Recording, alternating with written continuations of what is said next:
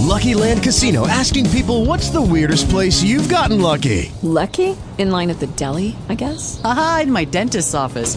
More than once, actually. Do I have to say? Yes, you do. In the car before my kids' PTA meeting. Really? Yes. Excuse me, what's the weirdest place you've gotten lucky? I never win and tell. Well, there you have it. You can get lucky anywhere playing at LuckyLandSlots.com. Play for free right now. Are you feeling lucky? No purchase necessary. Void where prohibited by law. 18 plus. Terms and conditions apply. See website for details.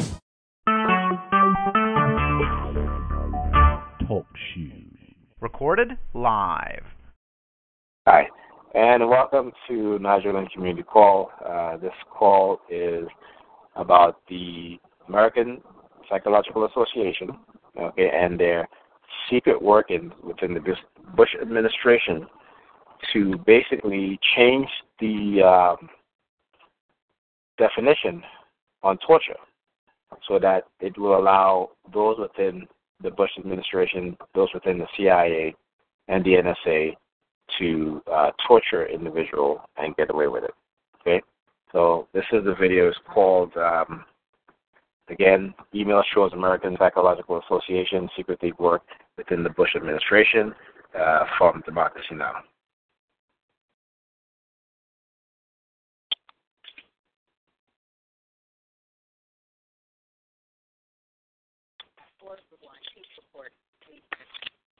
New details have emerged on how the American Psychological Association, the world's largest group of psychologists, aided government sanctioned torture under President George W. Bush. A group of dissident psychologists have just published a 60 page report alleging the APA secretly coordinated with officials from the CIA, White House, and the Pentagon to change the APA ethics policy to align it with the operational needs of the CIA's torture program. The report also reveals a behavioral science researcher working for President Bush secretly drafted language that the APA inserted into its ethics policy on interrogation. Much of the report is based on hundreds of newly released internal APA emails from 2003 to 2006 that show top officials were in direct communication with the CIA. In 2004, for example, the APA secretly took part in a meeting with officials from the CIA and other intelligence agencies to discuss ethics and national security.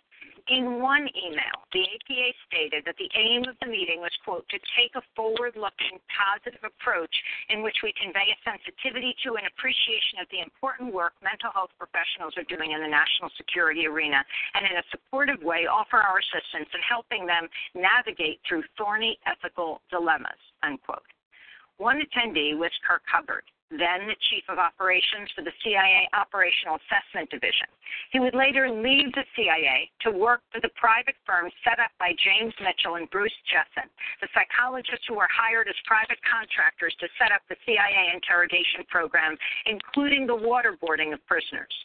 In one 2003 email, Hubbard wrote to a top APA official, quote, you won't get any feedback from Dr. James Mitchell or Jessen.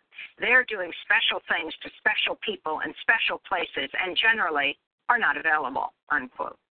While the APA has attempted to distance itself from Mitchell and Jessen, the newly disclosed emails show the men attended a 2003 invite only conference called The Science of Deception sponsored by the APA, the CIA, and RAND Corporation to discuss so called enhanced interrogations. We're joined now by two of the co authors of the new report, All the President's Psychologists the American Psychological Association's secret complicity with the White House and U.S. intelligence community in support of the CIA's enhanced interrogation program. Stephen Reisner is clinical psychologist and psychoanalyst. He's a founding member of the Coalition for an Ethical Psychology, an advisor on psychology and ethics for Physicians for Human Rights. He's currently a member of the APA Council of Representatives Nathaniel Raymond is director of the Signal Program on Human Security and Technology at the Harvard Humanitarian Initiative. We did invite a representative from the APA to join us as well, but they declined.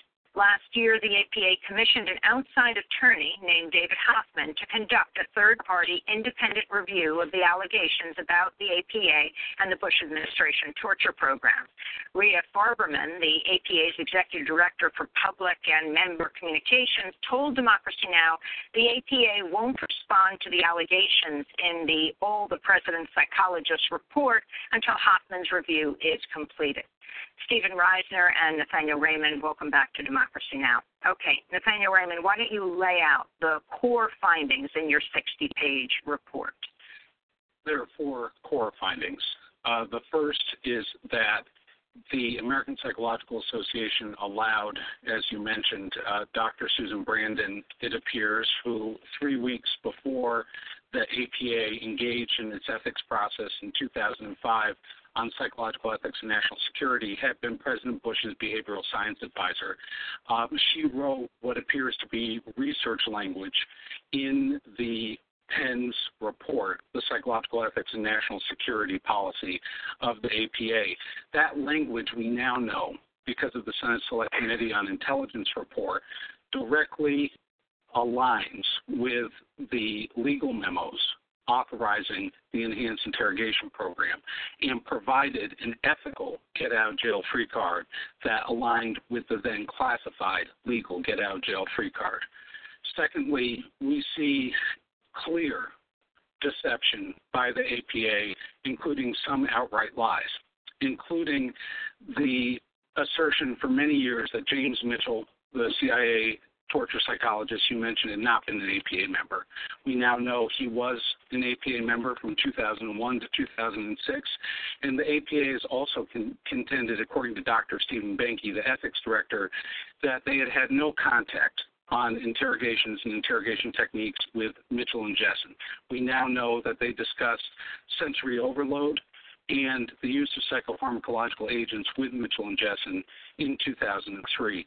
The last two critical findings, Amy, are that the APA, as we see throughout the emails, expressed no concern about clear evidence of abuse that at that point, between 2004 and 2005, was public knowledge. And lastly, uh, what we see in this report is a clear coordination that directly mirrors the timeline inside the Bush administration when Office of Medical Services personnel inside the CIA were raising concerns about human subjects research as part of the program. Uh, the APA, whether they knew it or not, allowed the administration to write a policy that basically helped put down that rebellion inside CIA. How? By allowing psychologists to play a critical monitoring and research role. That was at the heart of the newly then newly authorized Bradbury Office of Legal Counsel memo. If psychologists couldn't ethically play this role, if the APA had not engaged in this policy, it is highly likely that the interrogation program itself would have disintegrated. You ran um, Steven Reisner for president of the American Psychological Association. Your main platform um, was speaking out against torture and APA's involvement with the Bush administration. You didn't win. Um, talk about what this means for the American Psychological Association. Well, I think the issue is what this means for the entire profession of psychologists and the fact that we are represented by the American Psychological Association. Because I think that what we're finding is that psychologists are feeling betrayed by our association. What has happened is that the ethics code that we are all trained in, that we align ourselves with, and that gives us our identity as uh, health professionals uh, dedicated to the public good. That ethics code and ethics policy was uh, twisted to align not only to align with what the government needed it to do, but in the service of torture. It is a betrayal of uh, what I think we all are expecting from and try to identify with from our association. So, what what has to happen right now is that we've got to, the membership, the council, any concerned American has to insist that we reclaim our association, put it back on an ethical track, and uh, find a way to expose this, be accountable for it, be transparent about it, and make significant change so that we can restore trust. We're going to go into detail on what the APA knew and when they knew it with Dr. Stephen Reisner and Nathaniel Raymond, co authors of the new report, All the President's Psychologists, in a minute.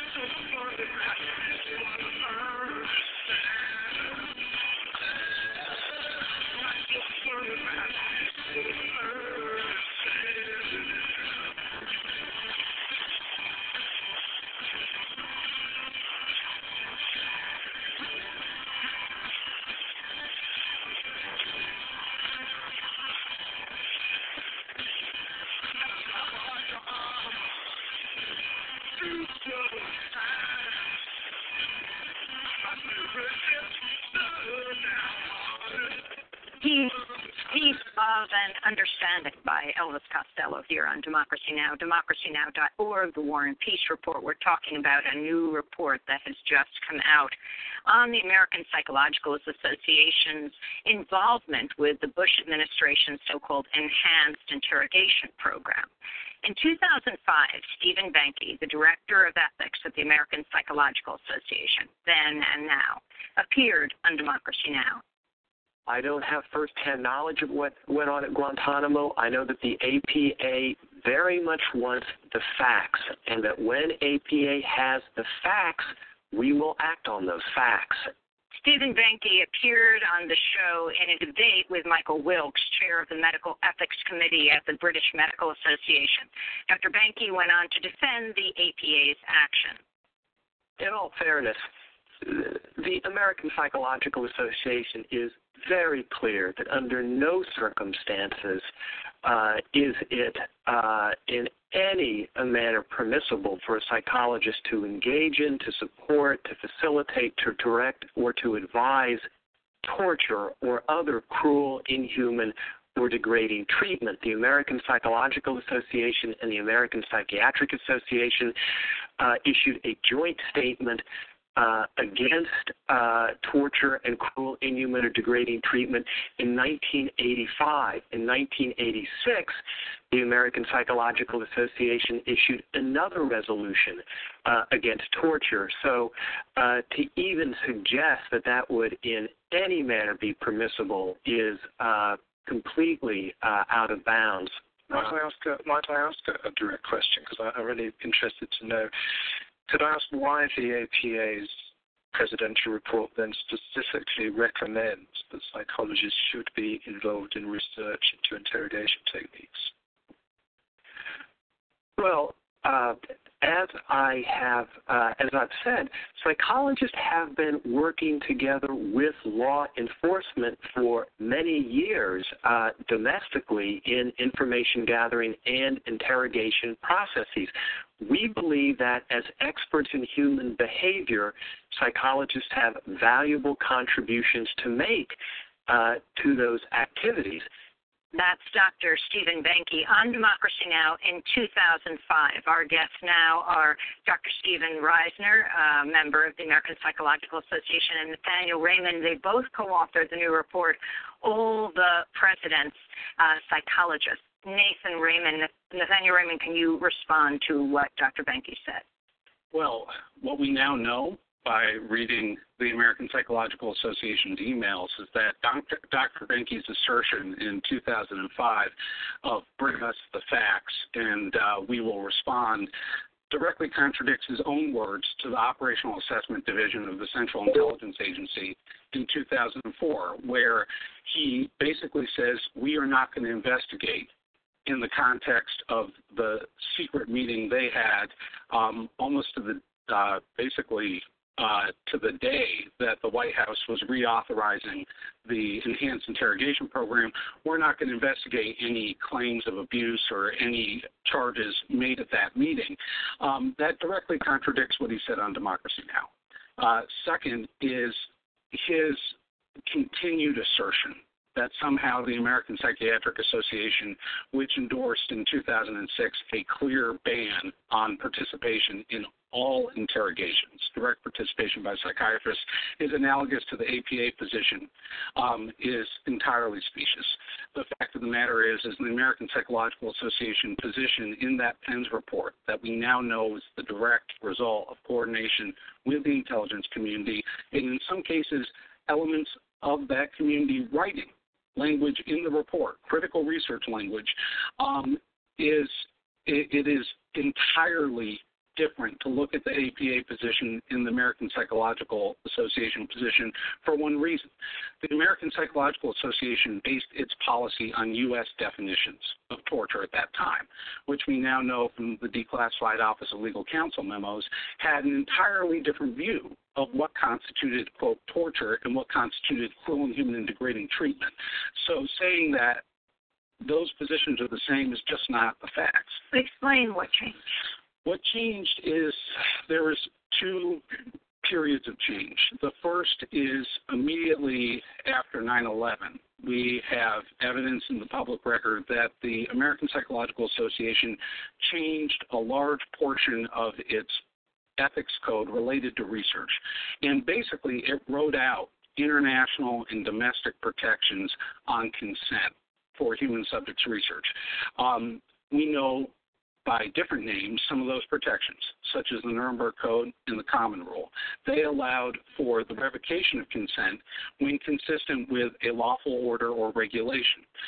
That then combined with the second set of changes, which is the 2005 uh, PENS report, the Psychological Ethics and National Security Task Force report, then not only allows but uh, exhorts psychologists to have a research role in not only interrogations, but this is the key sentence, Amy, in determining what constitutes cruel, inhuman, degrading treatment. Now, last time I checked, psychologists were not lawyers. This is outside the professional competency of psychologists to make a legal determination based on research. The question is, why were they being asked to do that in language that we now know from the emails appears to have been written by a White House, former White House official. The fact of the matter is that's exactly what the Bradbury memos that were then protecting the Bush administration from potential torture charges required. And that's exactly the concern that was being raised by the Office of the Inspector General internally at CIA, we now know from the Senate Select Committee on Intelligence. So that one sentence about research into what constitutes cruel, inhuman, and degrading treatment positions psychologists to be the legal heat shield for the President of the United States. Dr. Reisner. Well, we listened to Dr. Behnke say that the APA is opposed to torture, cruel, inhuman, and degrading treatment at the very moment when they are writing into our ethics code a policy that permits psychologists' very presence at those sites, researching, overseeing, and monitoring, that the psychologist being there is what makes it fall outside the definition of torture, cruel, inhuman, and degrading treatment concocted by the Justice Department in order to uh, legally allow the torture. So, what we have is a working together between the psychologists, the American Psychological Association, the CIA, and the White House to create a cover story that says that torture is not torture, that it's not legally torture under these rules. And the, while Dr. Behnke is claiming that psychologists don't torture, psychologists are, in fact, torturing. And the APA seems to know it according to these emails and according to what was in the press. But the, so what he's doing is he's he's parsing the facts and funneling it through a a, a bent and distorted APA ethics code that has been changed simply to allow that program to continue. I want to read another one of the newly disclosed emails. This is from Dr. Jeff Mumford, Director of uh, Science Policy at the APA, to CIA psychologist Dr. Kirk Hubbard, who was then Chief of Operations for the CIA Operational Assessment Division. Dr. Mumford writes, quote, I thought you and many of those copied here would be interested to know that APA grabbed the bull by the horns and released this Psychological Ethics and National Security Task Force report today, the PENS Task Force. I also wanted to semi publicly acknowledge your personal contribution in getting this effort off the ground over a year ago. Your views were well represented by very carefully selected task force members. Unquote. In another email, from 2005. The APA's Dr. Jeff Mumford admitted former White House advisor Susan Brandon, who was then at the National Institute of Mental Health, helped craft language for the PENS report. Mumford wrote, quote, Susan, serving as an observer, note she has returned to NIMH, at least temporarily, helped craft some language related to research, and I hope we can take advantage of the reorganization of the National Intelligence Program with its new emphasis on human intelligence to find a welcoming home for more psychological science. Okay, Nathaniel Raymond. Talk about who Mumford is. Uh, talk about um, uh, also the significance of um, the Susan they are referring to, Susan Brandon, and her position today. Well, Jeff Mumford, then and now, uh, was executive director and is executive director of science policy at the American Psychological Association. And while he is one of the most prominent officials in these emails, I want to make clear he's not the only one. Um, we also see Rhea Farberman, the uh, spokeswoman who uh, denied any coordination between the APA and uh, the Bush administration in James Risen's New York Times story. We see Steve, Steve Behnke, and we also see, and this is new to our report, that the Deputy CEO, Michael Honaker, uh, Deputy CEO of APA, was also CC'd on one of the emails about the secret 2004 meeting. Um, Dr. Brandon then um, was, as you described, at NIMH. She served in a variety of roles National at National Institutes of Mental Health, and she served in a variety of roles in the Department of Defense and elsewhere. But she also had been, during the time of the planning of the 2003 conference that Mitchell and Jessen attended, um, an APA employee previously. Um, now,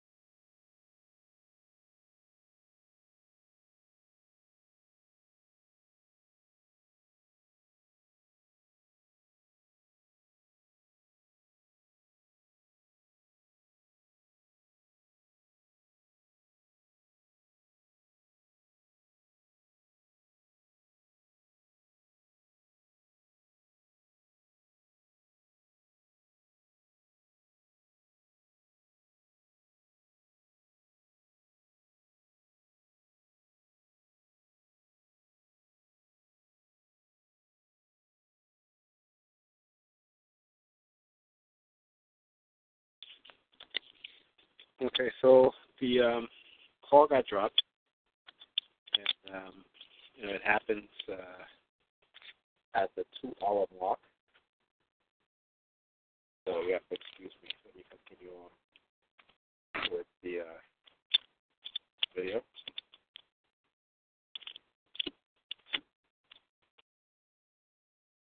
Scientist in the U.S. government. Um, and thus, the, the High Value Interrogation Group, which advises the National Security Council at the White House, um, is the leading interrogation group in the intelligence community. Um, what we've seen is she's headed it. She's, she's headed it right now and uh, and I think that's something that's been missed in the coverage so far is that this is not just about what happened five years ago. It is about a currently serving Obama administration official, and I, I want to say that Mark Fallon, um, the former assistant deputy director of the Naval Criminal Investigative Service, uh, came out. Uh, NCIS came out a few days ago, um, calling for an independent prosecutor in these matters, including the issues raised in our report. He is serving as chair of an advisory group to the High Value Interrogation Group. So I want to make a, a point here that um, we have master interrogators, people who are affiliated with the current interrogation group, um, who are raising real concerns about the allegations in our report and are saying this isn't old news. This has direct implications for accountability um, on these matters involving, in this case, a current administration official. In 2007, psychologist Jean Marie Arrigo stood on the dais before a standing room only crowd at the annual American Psychological Association meeting in uh, California. This came two years after she participated in an APA panel known as the PENS Task Force that we've referred to today that concluded psychologists working in interrogations play a, quote, valuable and ethical role. Dr. Arrigo criticized the findings and makeup of the panel she was on. Ten members are proudly placed in the Department of Defense as contractors and military officers. For example, one was the commander of all military psychologists. Their positions on two key items of controversy in the PENS report were predetermined by their DoD employment, in spite of the apparent ambivalence of.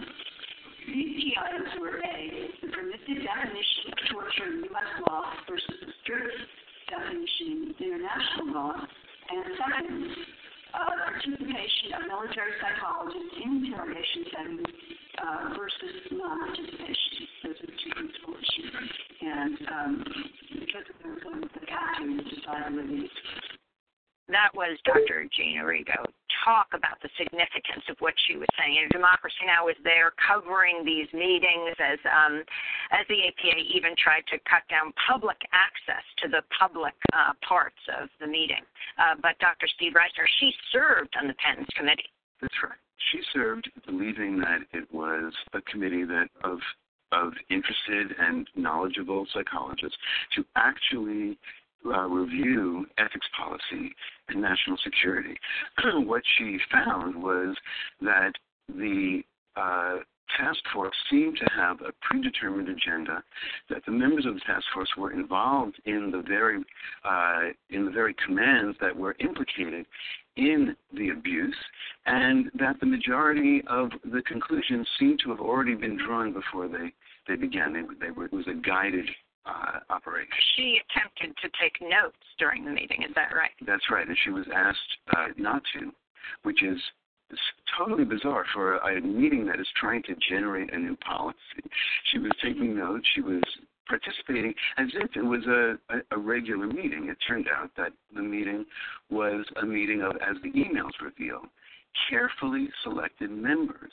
And that email was to Kirk Hubbard. The members were carefully selected in order, it seems, to guarantee what the CIA and the White House needed from that meeting. And that's what Jean Maria uh, realized and what she's talking about in that uh, on that panel she talked about having a meeting for a few hours and then being handed the resolution of the committee That's before she had even weighed in.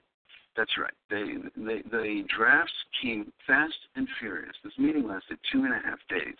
And then the very final draft, where they added the piece on research, that came between the end of the meeting and I would, and just, a, you know, 12, 24 hours later, uh, the final rewritten version was sent to the members for them to just give their okay. It was whirlwind. They were told that this had to go to the Pentagon. It had to go to the White House. It was there was it was uh, hurried, and uh, there was very little room for critique. And Nathaniel Raymond, who do we now know wrote these drafts?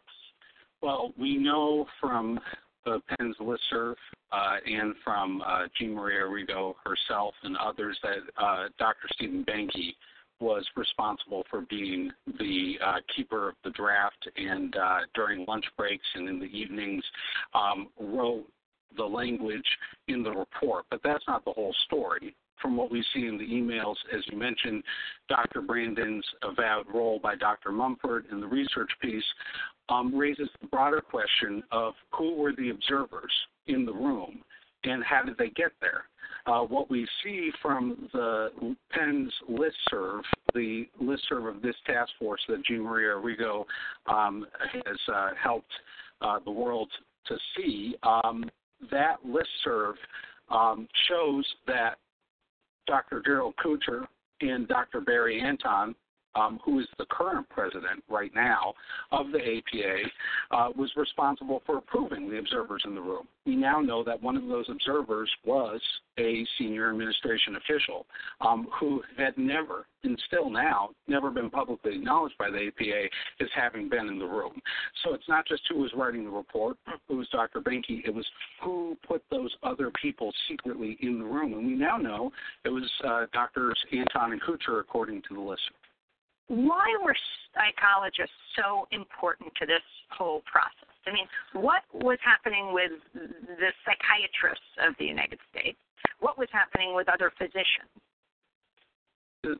This is where it can get complicated sometimes, and I want to try to express this as, as clearly as possible. Um, in the enhanced interrogation program, you had two roles for health professionals, and these roles were conjoint. Role one was actually designing and implementing the tactics, um, and that's what James Mitchell and Bruce Jessen did. The second role is this monitoring and indemnification role to say that we have not crossed this threshold of severe and long lasting harm. Now, that role changes throughout the program. It begins with you, UBIBE, making sure that a line hasn't been crossed. But by the time we get by to, now being a federal judge, explain his role. He was uh, assistant uh, attorney general uh, for uh, the Office of Legal Counsel, and uh, uh, John Yoo worked for him um, in that office, and he was responsible for primarily crafting the first torture memo at University of California, Berkeley Law. Yes, uh, all. And now um, we move forward in time. And so what we can see in these emails is that at the time the APA was really working hard. Its engine was going overdrive on these issues between 2004 and 2005 in direct contact with the CIA. You have another process going on, which is the creation of that new legal authorization that we now know George Tenet asked for upon his resignation. And that's what we call the Bradbury Memo. In that memo, there is a significantly changed role for this second group of health professionals, putting Mitchell and Jessen aside, the monitors, the researchers. And it moves from them determining whether you cross the line to determining the line. And to determine the line, that required research. And so we see in the Bradbury memos very clearly, as we documented in the Physicians' Human Rights Report, Experiments in Torture in 2010, is that they were having to look at the effect of the tactics to the whole detainee population over years and determine what the line was because there was no clinical literature on torture. Last December, psychologist James Mitchell, who was contracted by the CIA to design its interrogation program, appeared on Fox News to talk about his role in the waterboarding of Abu Zubaydah. He was interviewed by Megyn Kelly. Zubaydah shut down, and they asked uh, me to come back to the uh, campus, and it was clear to me when I was at the campus, listen to what people were saying that there was so much pressure about trying to head off this second wave that was coming that they were going to use some kind of physical coercion. And so I uh I've been spent a lot of time in the Air Force SERE School and I see what happens when people sort of make stuff up on the fly. And in the course of the conversations I said, if you're going to use physical coercion, not that you should use physical coercion, but if you're going to use physical coercion, then you, could, you should use physical coercion that has been demonstrated over 50 years not to produce the kinds of injuries we would like to avoid. Okay. So you were you the one actually conducting the techniques on Abu Zubaydah, or were you in more of a sort of background role? It depends on when you're talking about. Initially, I was in a background role. Then after he shut down and the uh, uh, enhanced interrogations were approved, I I was in an administration role. I, Okay. So d- did you personally waterboard him? yes. We're going to get to Khalid Sheikh Mohammed in a minute, but but sticking with Abu Zubaydah for now, were all of the methods that were recited in this in the Senate uh, report employed, like nudity, standing sleep deprivation, the attention grab, the insult slap, were those all used? The ones you mentioned were used. The the facial grab, the abdominal slap, the kneeling stress position, walling. Walling was used. Uh, the others, the, what if they if they showed up on the list? They they were used. We didn't typically use a lot of those stress positions. and We didn't use any stress positions with Zubaydah because he had an injury. That's psychologist James Mitchell, who was in the APA from 2001 to 2006, admitting on Fox News that he waterboarded um, Abu Zubaydah, the prisoner. Um, Dr. Steve Reisner, we are wrapping up right now. Your response uh, to Mitchell. Well, this was this is chilling to listen to the description of a psychologist dedicated to the public good and individual well-being, uh, talking about destroying uh, prisoners' mind and body, and it was it was chilling to the medical professionals in the CIA who were pushing back. It was chilling to the inspector general who was pushing back. The program was shut down, and just at that moment when the program was shut down, the uh, Office of Legal Counsel, the White House, some members of the CIA, and the American Psychological Association appear to have all worked together to revive that program and to find the rationale for psychologists to be able to help that program continue. So, what are you looking for now? What is the next step that's taking place right now with the American Psychological Association? Then, Well, as we heard from uh, Senator Feinstein um, when James Risen's article came out last week, um, there's clear congressional interest in what happens next. And uh, she uh, said in her statement that she is looking forward to the results of the Hoffman investigation, the independent review of alleged collusion. Now, is this independent? They, he has been hired by the American Psychological Association. that, that it is called by the APA the independent review. Uh, Dr. Reisner and I and our co-authors have uh, met extensively with David Hoffman, and obviously uh, the proof will be in the pudding when the report is released. But right now, the next Did step. the APA say they will release the report? Well, this is a big issue, Amy. Is the APA has said that the board will review it, and after it reviews it, will release it. And as we've been calling for, they need to release it to the public right now. And you have Senator Feinstein saying she wants to see this report, there cannot be a half step before it goes to the public. The key issue now is to put pressure on the American Psychological Association uh, to release the report to the public as soon as it is completed. Your response to the what Kirk Hubbard said, the former CIA uh, psychologist, uh, who in a 2012 interview with the Constitution Project's Task Force on Detainee Treatment um, said um, that detainees are not patients, nor are they being treated by the psychologist. Therefore, the ethical guidelines for clinicians do not apply, in my opinion. Psychologists can play many different roles and should not be forced into a narrow doctor patient role. The Declaration of Helsinki, the Declaration of Tokyo, the Nuremberg Code, U.S. law, the Geneva Conventions are not based on whether someone's a patient. It's based on whether someone's a human being. And the fact of the matter is that those codes were mangled and in some cases written out of what the APA did. So the issue is not about doctor patient relationship here. It is about what, war crimes, it's about crimes against humanity, which are not contingent on someone being your patient. I want to thank you both for being with us, Nathaniel Raymond and Dr. Stephen Reisner, uh, co-authors of the new report, All the President's Psychologists. We will link to it at democracynow.org. This is Democracy Now! We'll be back in a minute.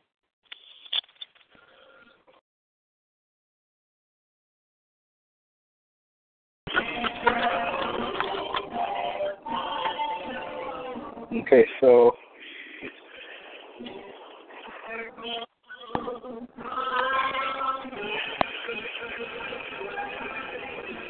I mean, this is, uh, you know, staggering.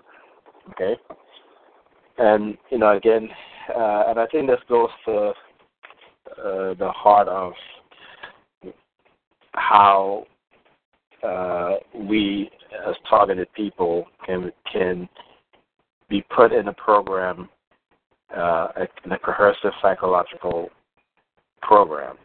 Okay, and uh, and it's because you know you have uh, you know an organization as the American Psychologist Association, Psychological Association, and you know they're basically working with the government. Uh, you know, they to change the rules or change the laws. Uh, you know, in in in terms of uh, what constitutes and what is torture, and to make it so that it, it's legal to uh, change the rules so that you know they can just ignore uh, you know the I, I guess I guess the the you know like I said the the Nuremberg uh, law in terms of uh, you know uh, torture being illegal, okay, and they can change that to however they see fit to allow um, you know uh, their uh, psychologists to um, and psychiatrists to basically torture people and, and get away with it. I, I mean, you know, you look at what's what's happening to us. You know, uh, where you have we're in this government program, uh, this psychological uh, psyops program, which use coercive, uh, manipulative tactics, and uh, you know, it basically caused each and every one of us uh, some mental anguish, mental damage, as well as physical damage using the right to energy weapons. And to basically, you know, do all sorts of illegal stuff, you know, as as, as targets. And um, you know, but uh, you know, they're they and they will always change the rules to suit their needs. They will always change the rules when things are not going their way so that it will go their way. They will always change the rules when you are succeeding and they don't want you to succeed. They will always change the rules when you are winning and they're losing. So they will win and you will lose. Uh, you know, as a target, uh, that is what's happening. They are undermining your mental state, their mental capacity every single day. Okay? They're undermining your career, they're undermining your life, your social life, uh, your family life, they're undermining your decision making. You know, uh, you know, they're doing all these things. And uh, you know, it's really, really ridiculous. Um, here's an article that I do want to read. Uh, it's called. Um, since we were talking about this earlier before I started the recording, and uh, this is a remote neuromonitoring how they spy on your thoughts. And this is from the website uh, learningmind.com. Okay, so it says, uh, how many times did you have thoughts that you never wanted to share with anyone? or have been constantly worried at the thought of someone ever finding out about these thoughts. All of us have been through this process, and the new and improved technology being developed around the world, supposedly to deal with crime and terrorism, inadvertently intrude on one's privacy should probably bring us all to the brink of paranoia. These technologies are funded by government at the highest level, and some of the countries involved are includes the USA, the UK, Spain, Germany, and France. Recently, the infamous National Security Agency, the NSA of the USA, has developed a very efficient method of controlling the human brain. This technology is called remote neural monitoring, or RNM, and is expected to revolutionize crime detection and investigation. Remote neural monitoring work, works remotely. Ever wonder why have we all been driven relentless towards wireless system to control the brain under the objective to detect any criminal thoughts taking place inside the mind of a possible culprit. Inevitably, question How can you isolate a criminal thought if you do not have to have a comparative measure of non criminal thoughts? This undertaking is based on two principles. The research studies have shown that the humanoid intellect thinks at a speed of about 5 kilobits per second, and therefore does not have the capability to contest with supercomputers acting via satellites, implants, and via telemetry. The human brain is a characteristic set of bioelectric resonance structure. By using supercomputers, the remote neural monitoring system can hone in on it and send messages through the embedded individual nervous system in order to affect their performance in a preferred way.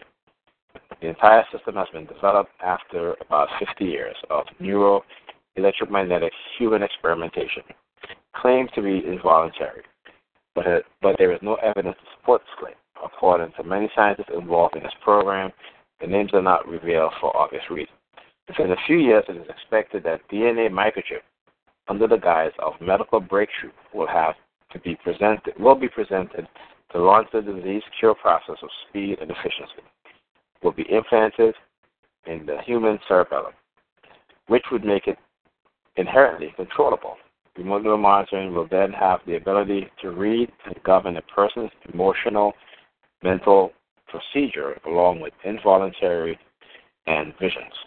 At present, around the world, supercomputers are watching millions of people at the same time at the speed of 20 terabits per second, particularly in countries like USA, Japan, Israel, and a number of European countries.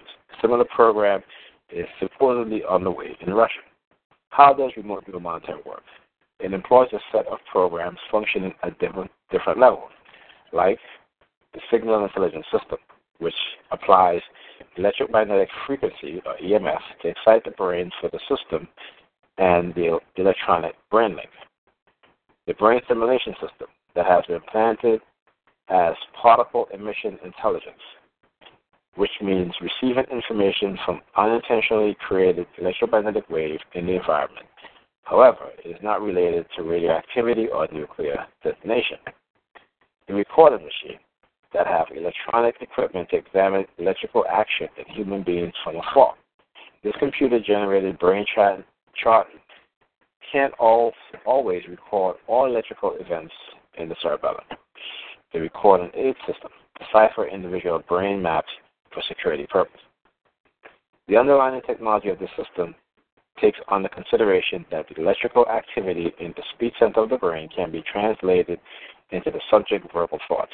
Neural monitoring can send a encrypted signal to the audio cortex of the brain directly circumventing the air. This encoding assists in detecting audio communication.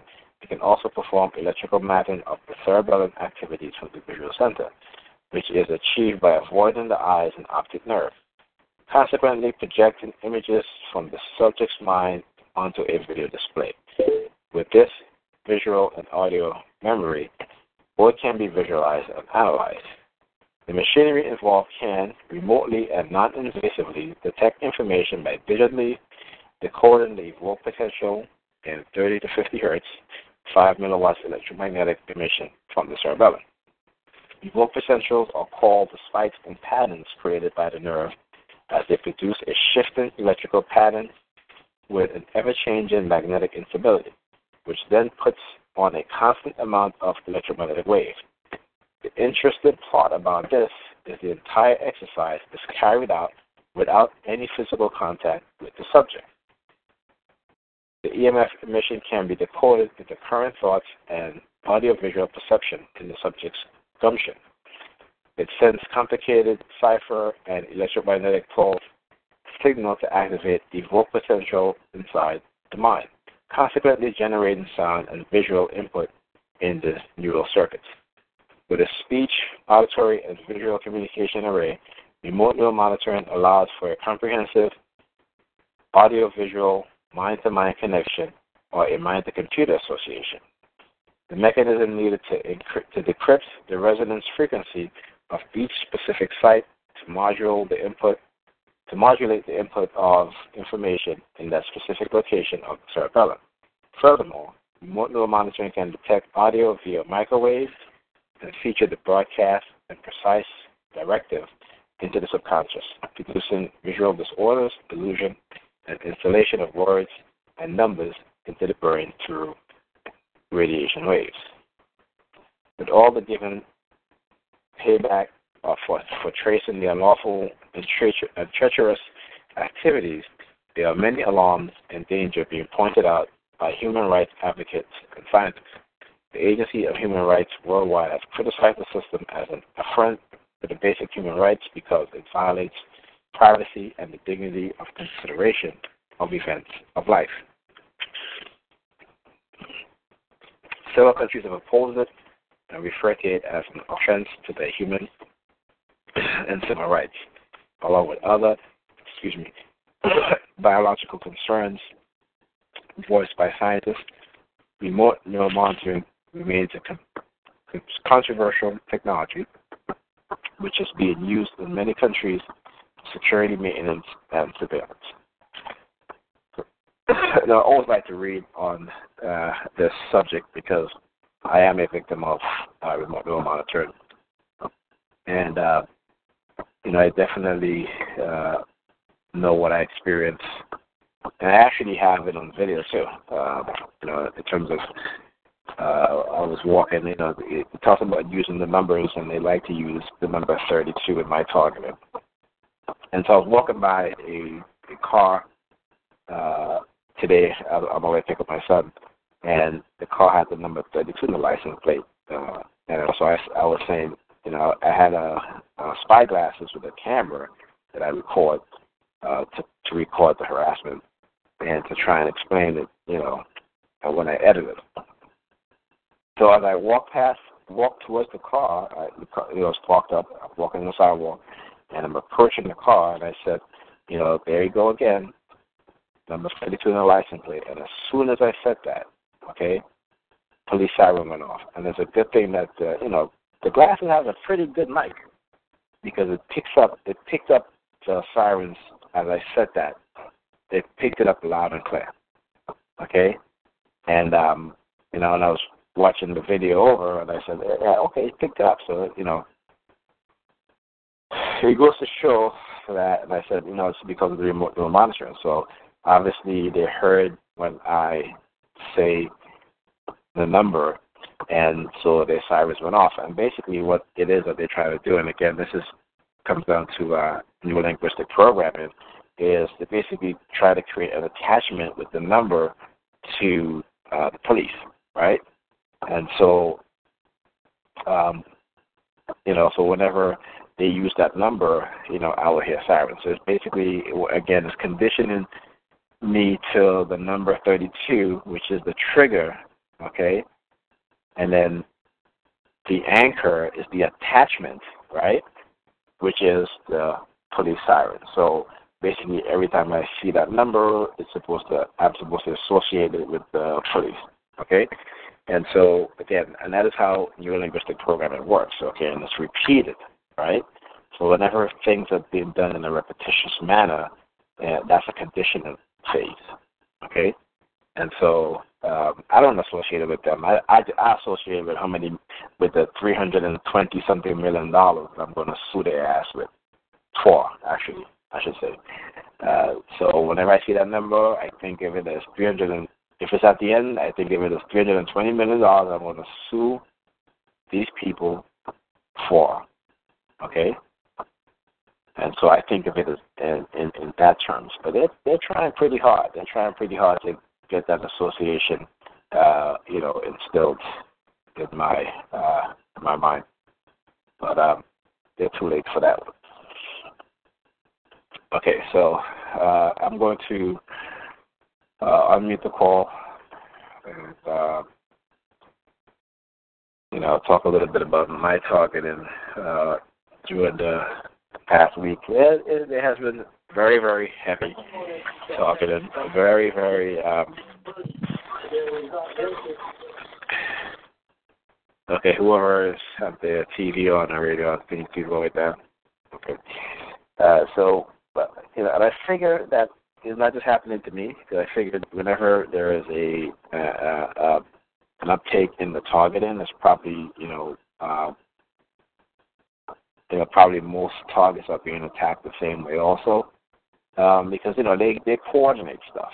You know, it's uh, you know so whether you're living in another state or what have you, uh, you know, those those times if I if if during the week that I'm being heavily targeted, I know there are other TIs that being heavily targeted also.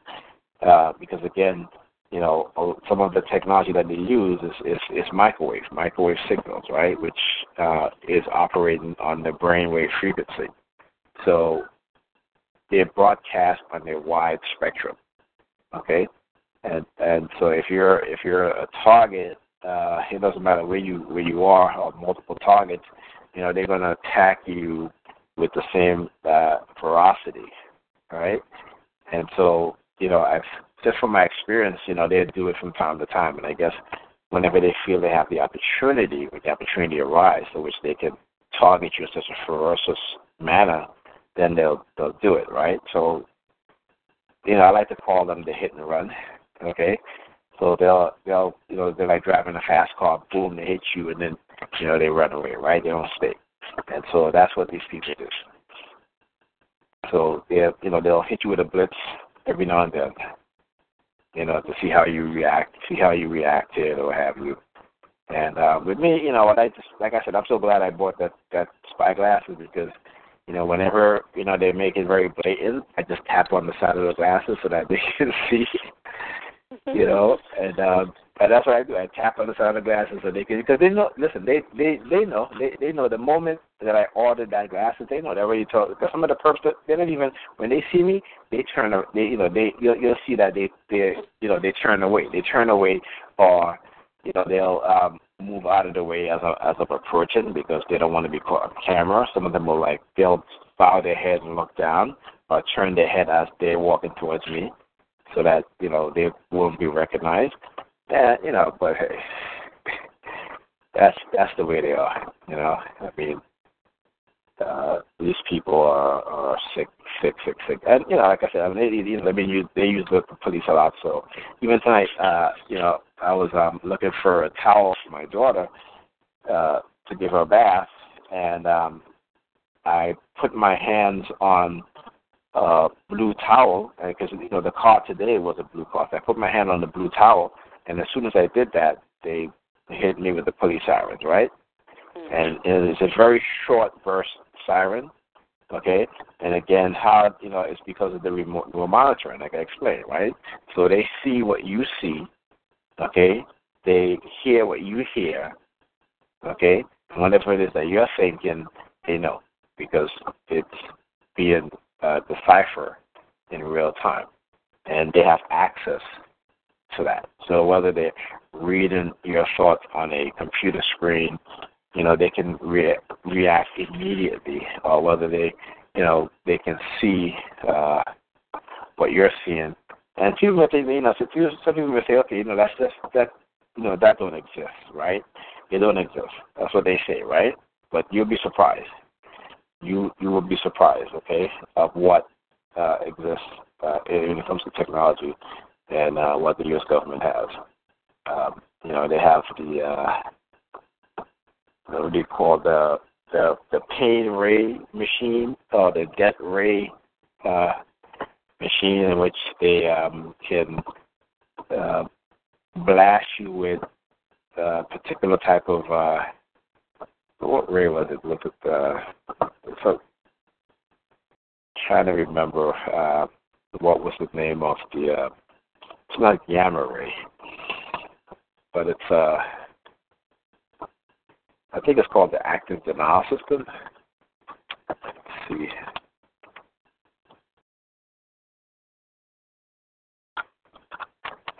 Let's see if I can find it. Ah, here it is. It's the active denial system, right? Which is what they call a non-lethal uh, weapon. And um, this weapon is uh, supposed to. Uh, it's like a, it's what they call it. It's like a heat ray they use for crowd control. Says the weapon is also called a heat ray, it works by heating the surface of the target, such as the skin of targeted human subjects. Right.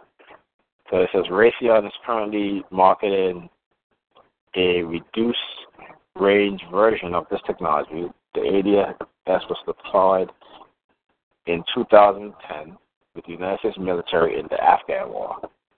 All right. So, but then they said it was withdrawn without seeing contact. Uh, you know, but they listen. They've they've used this before. They've used this before. Uh, I remember when they first invaded, the United States first invaded Iraq, and a lot of the Iraqi doctors were seeing, uh, you know, uh, patients that were burnt. Okay, but it, you know they weren't burned from you know an explosion or anything like that.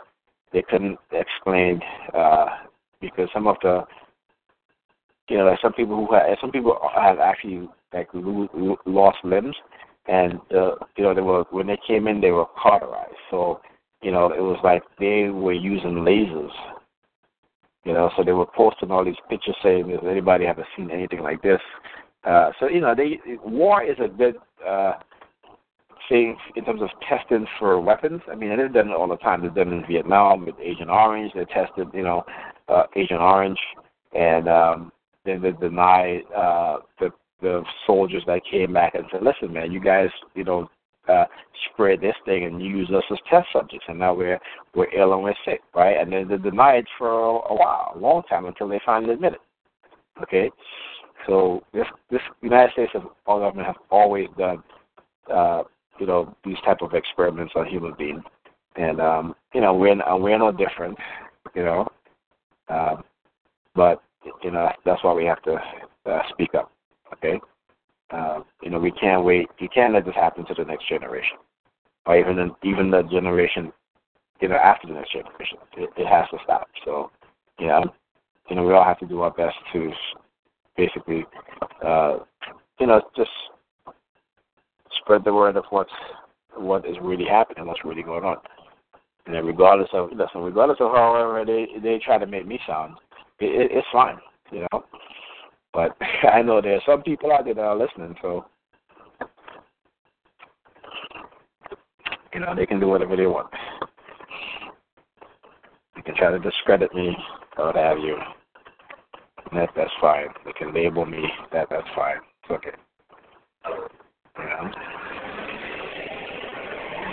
So.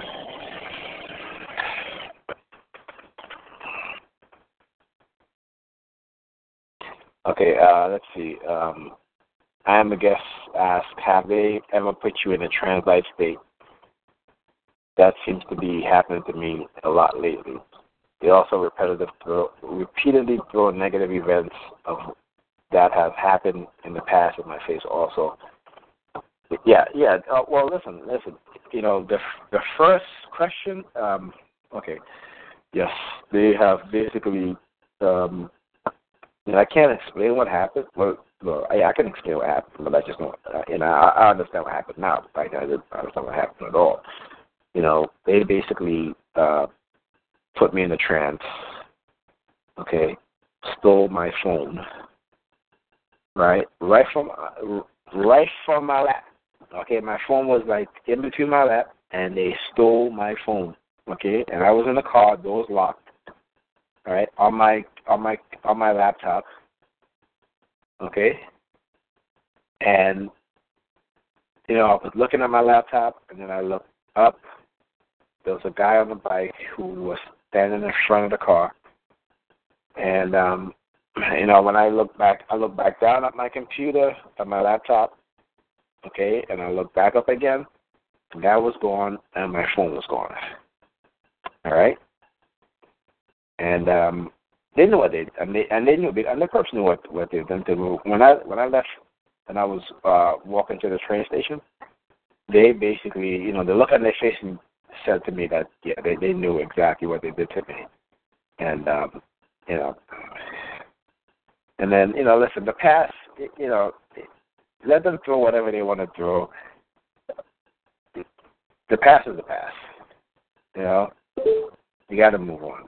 You know, the past is the past, and they can throw whatever the hell they they they they want to throw. You know, and um, and should ask them. Like I I I basically, you know, I mean they don't really. I don't I don't think about the past that much because when I start thinking about the past, I realize that a lot of people that that came into my life uh, in the past were probably agents, you know, uh, people who are who were involved in this uh, sort of um, program, you know, and so uh, you know I, I try not to think about you know the past, you know. And um, you know, and listen, I haven't. You know, we've all made we've all made mistakes. We've all made mistakes. We've all um, you know, have uh, have been put in situations, or even create, some of us may even have even created situations that you know that may not have been the most ideal thing. But you know, look, it, ha- it happens. We're human beings, right? We're human beings. We all make mistakes, and um, you know, but you know, uh, it's you know, I just don't don't let them uh, affect you yeah, yeah. You know, once you you see, once you like I said, once I start to realize that, I start thinking about those people. You know, I start thinking about them, and you know, I just leave it as okay. And so, uh, you know, you gotta. That, that's that's what I do. I just I'm like, well, whatever, you know. If they're if they're they're so uh, you know obsessed with my past, and you know, I don't know what what what to say. I really don't know what else to say.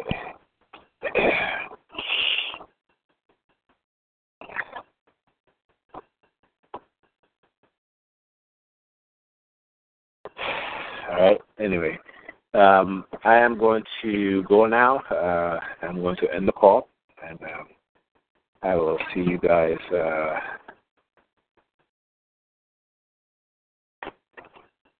yeah, um, you know, I'm guess you know. Listen, that's what they, you know, they they they want to constantly torture you about the stuff that they've done to you, you know, and so, you know, don't even look. You know, I'm sure you you will, uh, you know, uh,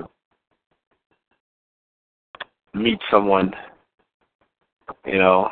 Uh, and you know, hopefully that person uh, will uh, believe and, and support and understand what it is that you're going through. Yeah, it's hard. It's hard. Even, even myself, it's you know, I can tell you that it's hard. But you know, you never give up hope, and um, you know, you're an intelligent uh, person, and um, you know, the, yeah, you know, we all, uh, most of us targets are blacklisted, you know, and uh, but you know, uh, I mean, it, it, it's a shame that people are just there to just undermine your life, to just destroy your life, and they say for what? For what? Because you decided to speak out, you know, because you decided to to to to, to speak out about what it is that they they're doing to you. I mean, I mean, come on. You know, like they want to punish you. I mean, really, like seriously, like you're going to experiment on me. You're going to run the, the psychological operation on me. Uh, you know, you're going to, uh, you know, try to, uh, you know, undermine my mental state. Okay, you try to undermine my, you know, you've undermined my relationships, uh, my job. You know, it's like, and and and what? I'm supposed to just, you know, roll over? I'm supposed to turn the other cheek? Man, forget these people. You know, like I said, I, I, don't, you know what? I don't even, I don't. When I, you know, when I'm when I'm out there outside or have you, I try to record as much as I can, and I try to show people exactly what it is that they do in terms of the psychological uh, harassment you know, to the best that I can. Okay, and um, you know, the one thing I know that they are afraid of is exposure, right? They're afraid of exposure, and and so, you know, I expose them. You know, at least I try to expose them to the best that I that I can. And you know, and, and they're gonna try to make me look like, oh, okay, he, you know, I don't, he, he this guy is crazy, whatever, such and such. But you know, I I'm telling you, you know, eventually they're gonna do this on such a wide scale, and they're gonna do this to enough people to where, um, you know, they can't, you know, it's like, you know, the the the the the, the population is going to get bigger to the people who they're doing this to, and so that they can no longer uh, deny, okay, what it is that they've done, right? And and so, you know, I just you just you you have to, uh, you know, not let them get you to that point where you know they're if you're if you feel like they're sending you a subliminal message about your past or what have you, um, you know, you, you just you, like I said, you just don't think about it. You know, just just think of the people in your past of agents who have been uh, paid to come into your life, right, and to cause you some sort of pain and anguish. And you know, uh, so you don't even think about those people. I don't. I sure as hell don't. All right. Well, I'm to say good night, folks, and um, I'll see you guys again next Tuesday. I got to get to bed.